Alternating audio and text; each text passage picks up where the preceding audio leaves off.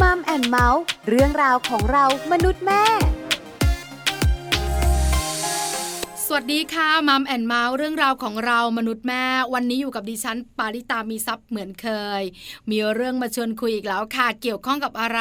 เกี่ยวข้องกับเจ้าตัวน้อยนะคะ เรื่องความสูงของลูก แม่แม่หลาย ๆ คนอยากให้ลูกสูงเราก็มีคำถามว่าต้องทำอย่างไร วันนี้คุณแม่แม่ได้คำตอบแน่นอนค่ะ ไปคุยเรื่องนี้กันในช่วงของ Mom Story ค่ะช่วง Mom Story Mom Story วันนี้นะคะ คุณแม่ที่อยากให้ลูกสูงต้องฟัง อยากให้ลูกสูงต้องทำอย่างไรสำคัญที่สุดสำหรับคุณแม่แม่ในยุคปัจจุบันนี้นะคะ วันนี้เราจะได้พูดคุยกันกับพี่ติ๋มค่ะ คุณสุจิตสาลีพันธ์ที่ปรึกษาสำนักโภชนาการนะคะ เคยดำรงตำแหน่งนักวิชาการสาธารณสุขทรงคุณวุฒิด้านโภชนาการ กรมอนามัยค่ะ วันนี้พี่ติ๋มเนี่ยจะมาบอกคุณแม่แม่ว่าอยากให้ลูกสูงต้องกินอะไรที่สำคัญนมเนี่ยทำให้ลูกของเราสูงจริงหรือเปล่า ให้กินนมแทนน้ำเลยจะได้สูงใช่หรือไม่ ตอนนี้พี่ติ๋มพร้อมแล้วไปขอความรู้พี่ติ๋มกันค่ะมัมสตอรี่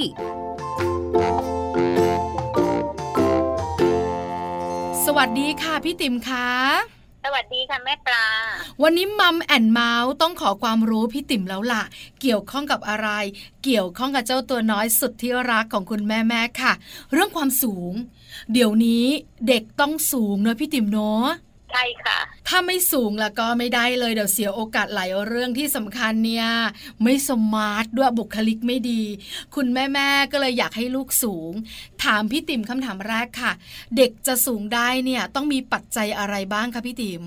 ปัจจัยหลักๆที่สำคัญก็คือเรื่องของอาหารกับการออกกำลังกายค่ะนะคะ ถ้าเป็นอาหารเนี่ยก็จะต้องกินให้ครบทุกหมู่ให้หลากหลายในปริมาณที่เพียงพอ กับความต้องการของร่างกาย แล้วก็มีการออกกำลังกาย ที่จะส่งเสริมทำให้เด็กเนี่ย มีร่างกายสูง อย่างเช่นพวกกดกระแทกอะไรต่างๆเนี่ยนะคะ เมื่อถึงช่วงเวลานะคะ จริงๆแล้วเนี่ยเด็กเนี่ยเขามีช่วงของการสูงที่เราเรียกว่าสูงแบบพุ่งนะคะ growth spurt เนี่ย ถ้าเผื่อเป็นเด็กผู้หญิงเนี่ยประมาณป .6 ถ้าเด็กผู้ชายเนี่ยประมาณอยู่ม .1 ถ้าคุณแม่ช่างสังเกตจะเห็นได้ว่า เด็กผู้หญิงเนี่ยจะสูงกว่าเด็กผู้ชายตอนที่อยู่ชั้นประถม ค่ะ แต่พอชั้นมัธยมปุ๊บในเด็กผู้ชายก็จะสูง เพราะฉะนั้นเนี่ยช่วงก่อนสูงเนี่ยประมาณเด็กผู้หญิงเนี่ยสักป .5 เนี่ยต้องเตรียมตัวให้พร้อมแล้วนะคะ เตรียมตัวให้พร้อมเพื่อที่ป .6 เนี่ยเขาจะได้เอาอาหารที่อยู่ในร่างกายที่เตรียมพร้อมไปแล้วเนี่ยทำให้ร่างกายเนี่ยสูงขึ้นไปด้านความสูง ค่ะ เพราะฉะนั้นปัจจัยหลักๆ ที่พี่ติ๋มบอกเราก็คือเรื่องของอาหาร และการออกกำลังกาย เป็นสองปัจจัยที่สำคัญมาก ๆ ที่ลูกของเราจะสูงได้ พี่ติ๋มขาปลาถามเป็นความรู้ ได้ยินมาเหมือนกันว่าจริง ๆ แล้วการนอนหลับพักผ่อน ก็มีผลสำหรับความสูงของเด็ก ๆ เหมือนกัน เกี่ยวไหมคะพี่ติ๋ม เกี่ยวค่ะ ทุกอย่างคือเหมือนกับจะต้องทำให้ร่างกายแข็งแรง สมบูรณ์แข็งแรงอะเหมือนกับผู้ใหญ่ก็เหมือนกันทุกอย่างใช่ไหมคะ เมื่อร่างกายเราสมบูรณ์แข็งแรงด้วยเนี่ย การเจริญเติบโตมก็ ได้เต็มที่นะคะพักผ่อนนอนหลับก็สำคัญค่ะ ค่ะ เพราะฉะนั้นเนี่ยถ้าถามปัจจัยหลักอาจจะเป็นเรื่องของอาหารกับการออกกำลังกาย แต่เรื่องของการเสริมเนี่ยการนอนหลับพักผ่อนร่างกายแข็งแรงมันก็เป็นตัวช่วยที่ดี พี่ติ๋มขาส่วนใหญ่เวลาถามนักโภชนาการนะ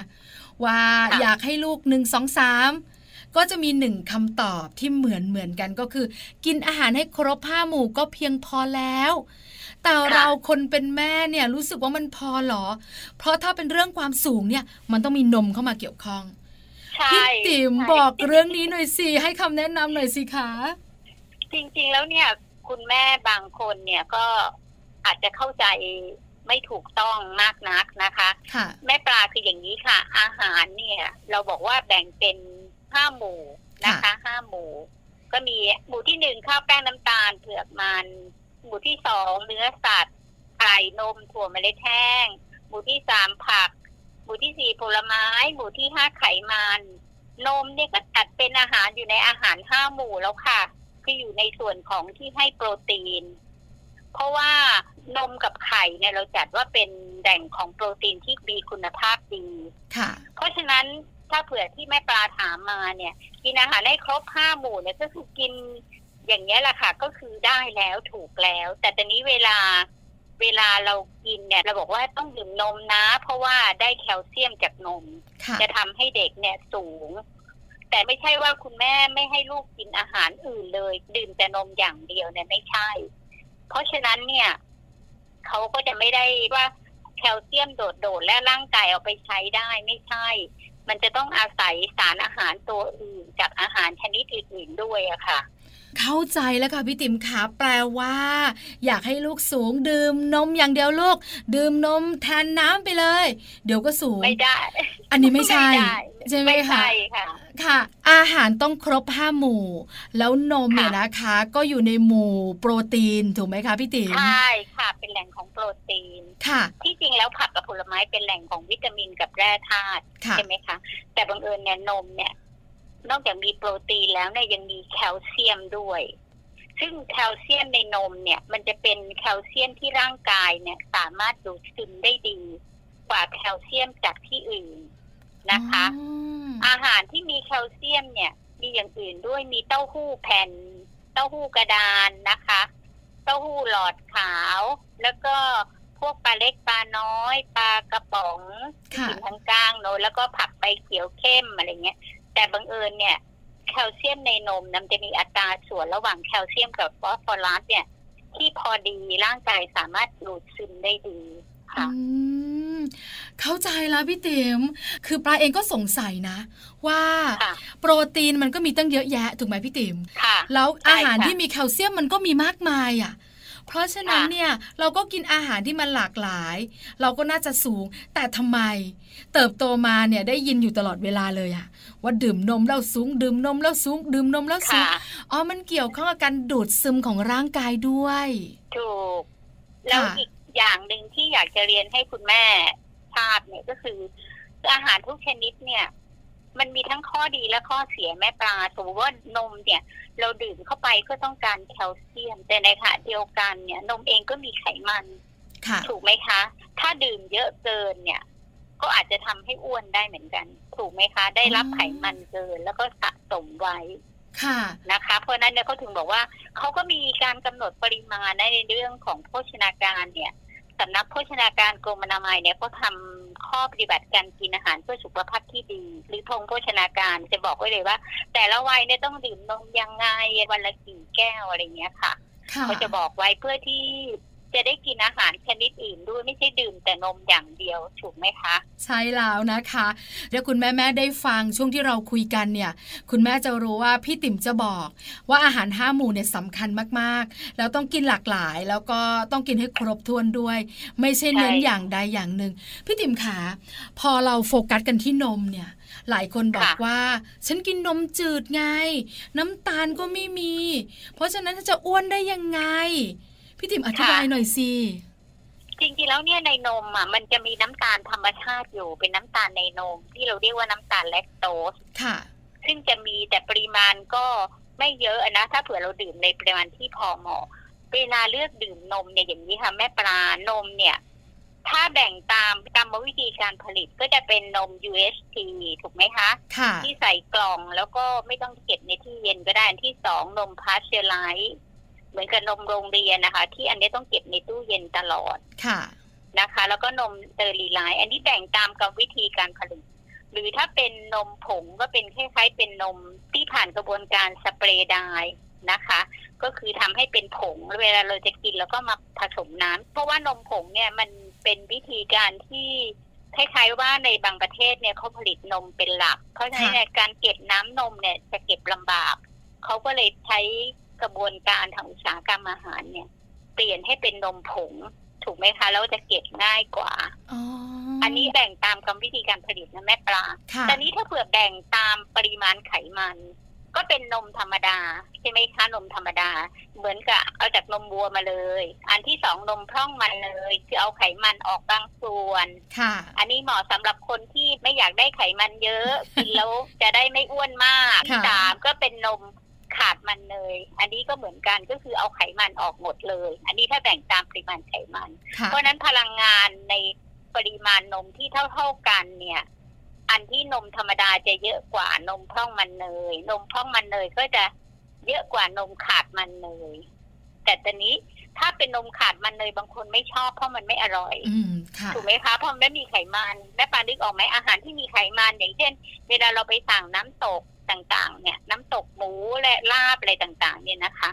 ถ้าติดมันแล้วมันจะอร่อยใช่ไหมแม่ปลาใช่ค่ะนั่นแหละ เหมือนกันนมก็เหมือนกันเนี่ยค่ะ แล้วแต่กรรมวิธีการผลิตหรือแบ่งตามปริมาณไขมันในนมอย่างเงี้ยค่ะ ง่าย ๆ ก็คือตรงนี้เอง แต่ตอนนี้ถ้าเราแนะนำเนี่ยเด็กทั่วๆไปเราจะให้ดื่มนมธรรมดา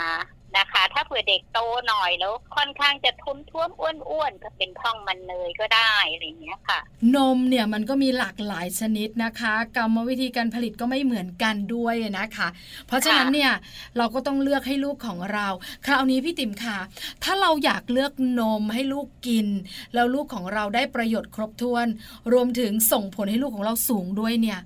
เด็กๆควรดื่มนมชนิดไหนดีอะค่ะ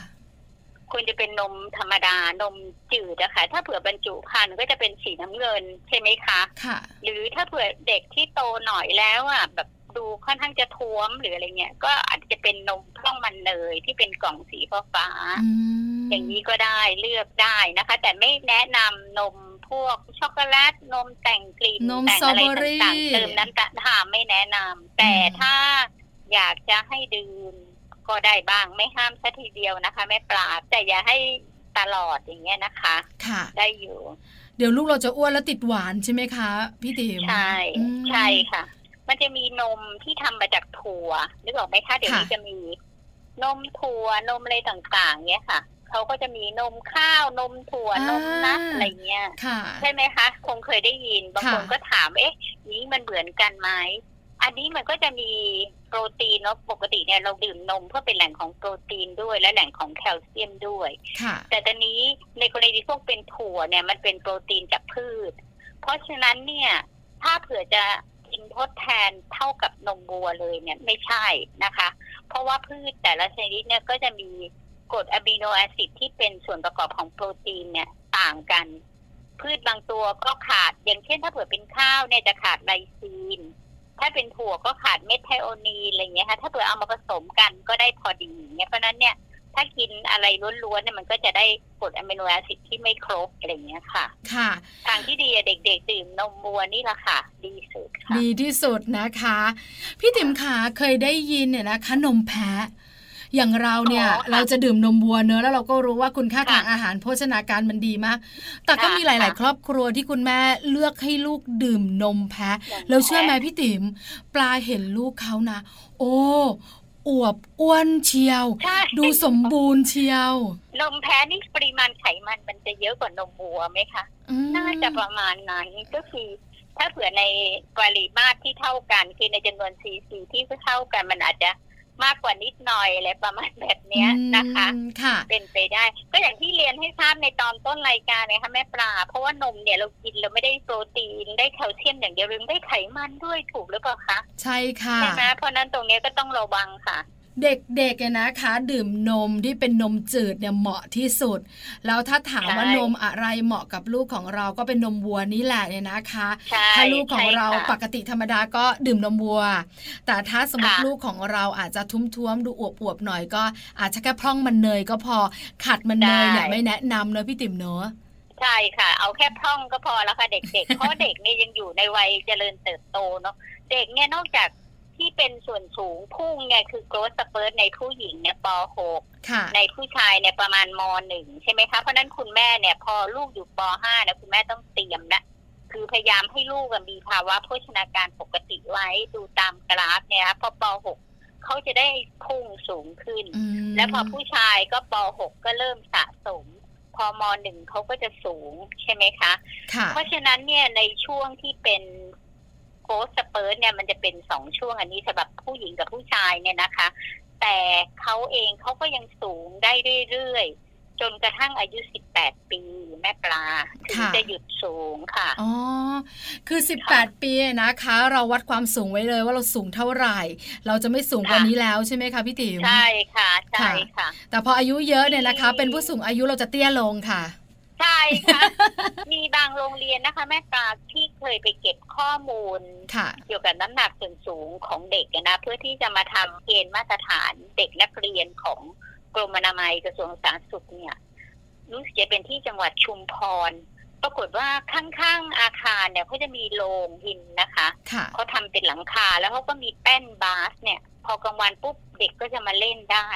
อ๋อบางคนใครพักไม่ได้เรียนก็มา ปรากฏว่าเด็กโรงเรียนนั้นนะสูงสูงสูงทุกคนเลยว้าวเลยไม่แปลกใจว่าเออทำไมเขาสูงอะไรเงี้ยใช่ไหมคะประมาณนั้นเนี่ยเพราะฉะนั้นเราทราบแล้วนะคะว่าจริง ๆ แล้วนมเนี่ยไม่ได้ตอบโจทย์ให้ลูกเราสูงอย่างเดียว มันต้องมีอย่างอื่นเป็นส่วนประกอบด้วย แต่ถามคำถามที่คุณแม่ๆหลายคนอยากรู้ค่ะพี่ติ๋มว่าจริง ๆ แล้วแต่ละวันเนี่ยลูกของเราควรจะดื่มนมแค่ไหนดี ถึงจะเพียงพอให้ร่างกายแข็งแรง แล้วก็เพียงพอ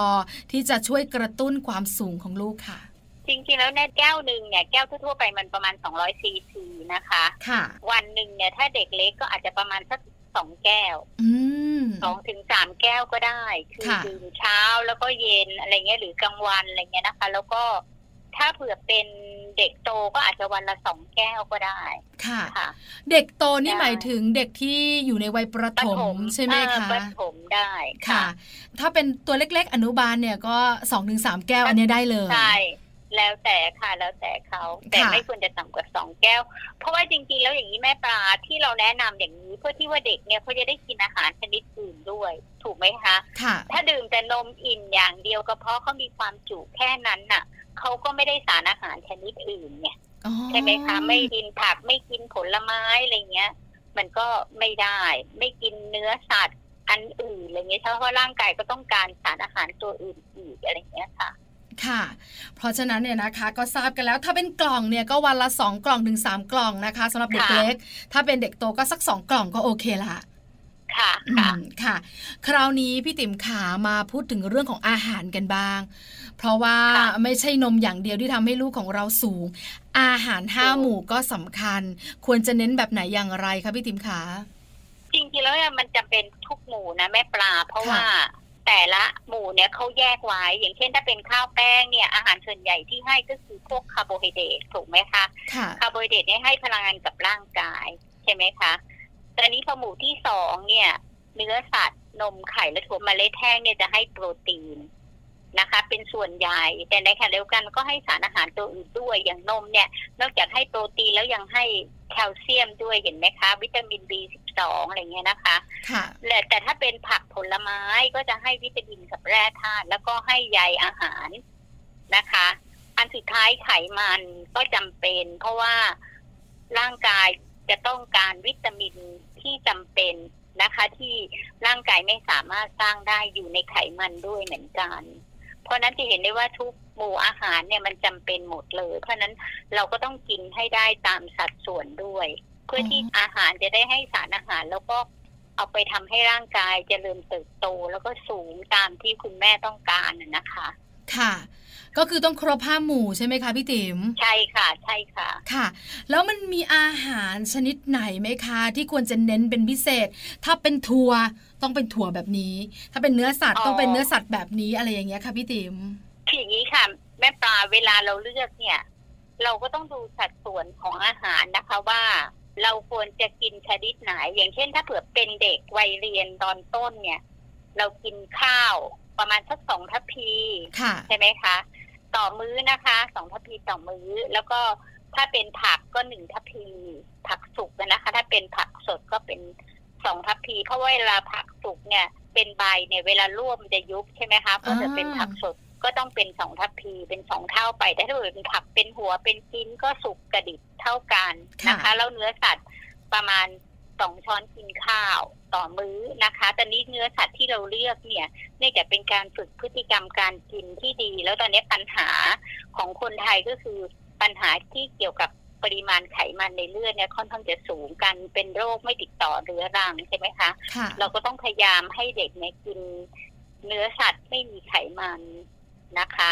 แต่ในขณะเดียวกันเนี่ย ไม่ใช่ว่าไม่มีเลย มันจะมีไขมันแทรกอยู่ในเนื้อสัตว์อยู่แล้วนะคะ แล้วก็ถ้าเป็นผลไม้ก็เป็นมื้อละหนึ่งส่วนเนี้ยค่ะคือต้องเลือกให้พอเหมาะหรือว่าพอดีถูกไหมคะพี่ติ๋มไม่มากไปหรือน้อยไป ค่ะ พี่ติ๋มขาผักและผลไม้เนี่ย เท่าที่ปลาทราบก็น่าจะมีเรื่องของแคลเซียมอยู่ในนั้นด้วยเหมือนกันถูกไหมคะ ด้วยค่ะ ถ้าเป็นพวกผักใบเขียวเข้มอะไรเงี้ย ผักคะน้าอะไรเงี้ยค่ะ แต่อย่างไรก็ตามเนี่ย อาหารทุกชนิดเนี่ย มันก็จะมีสารอาหารหลากหลายอยู่แล้วแม่ปลาเพียงแต่ว่าส่วนใหญ่เนี่ย มันเป็นอะไรถูกไหมคะ เราจัดอยู่ในอันไหนอะไรเงี้ยนะคะ ถ้าเกิดเป็นผักใบเขียวเข้มก็อาจจะมีแคลเซียมมี เหล็กอะไรเงี้ยนะคะ แต่ตอนนี้การดูดซึมเนี่ย มันสู้แคลเซียมจากนมไม่ได้ อื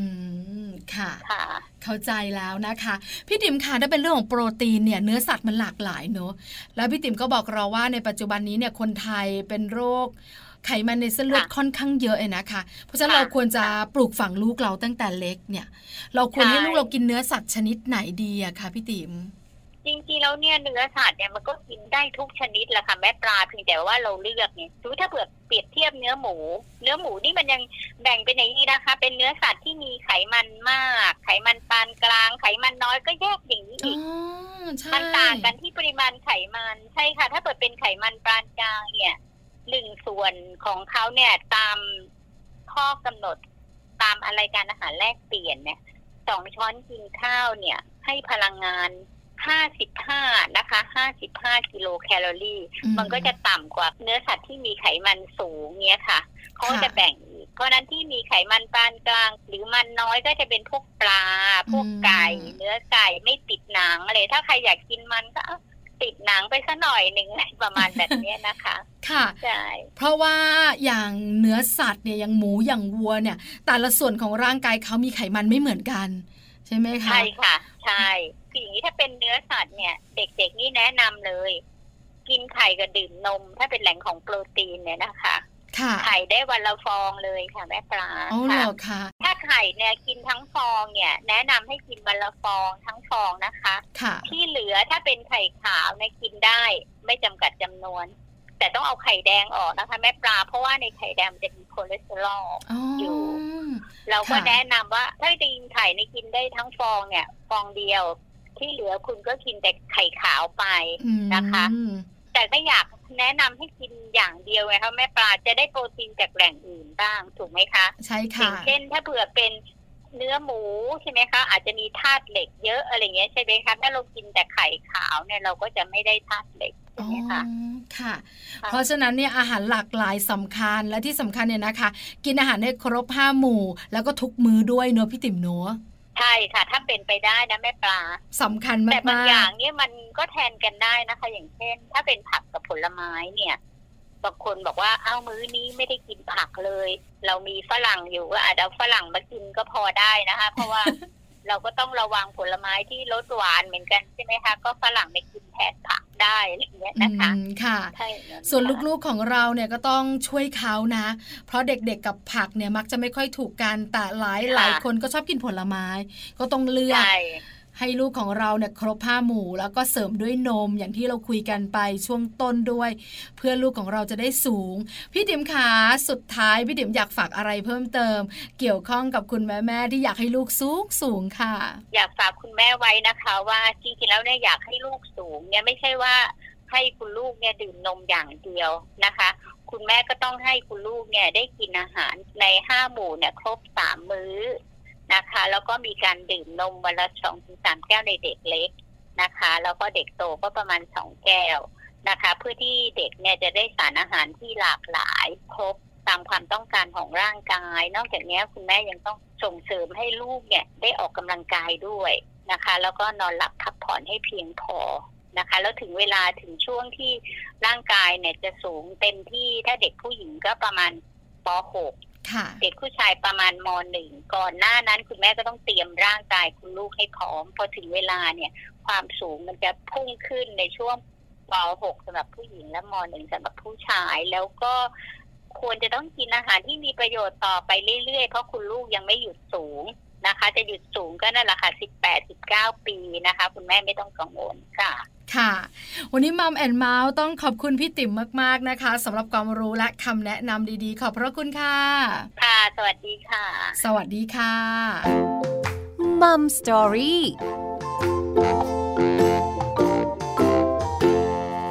ขอบพระคุณพี่ติ๋มมาก ๆ นะคะ คุณสุจิตสาลีพันธ์ ที่ปรึกษาสำนักโภชนาการ เคยดำรงตำแหน่งนักวิชาการสาธารณสุขทรงคุณวุฒิด้านโภชนาการ กรมอนามัยค่ะ วันนี้พี่ติ๋มมาบอกคุณแม่ๆแล้วนะคะว่าอยากให้ลูกสูงต้องทำอย่างไร อาหารห้าหมู่ ดื่มนมเป็นอาหารเสริมไม่ใช่อาหารหลัก พักผ่อนให้เพียงพอสุดท้ายออกกำลังกายค่ะ นี่คือทั้งหมดของ Mom and Mouth เรื่องราวของเรามนุษย์แม่ค่ะ เจอกันใหม่ครั้งหน้าพร้อมเรื่องราวดีๆ ปาลิตามีทรัพย์สวัสดีค่ะ Mom and Mouth เรื่องราวของเรามนุษย์แม่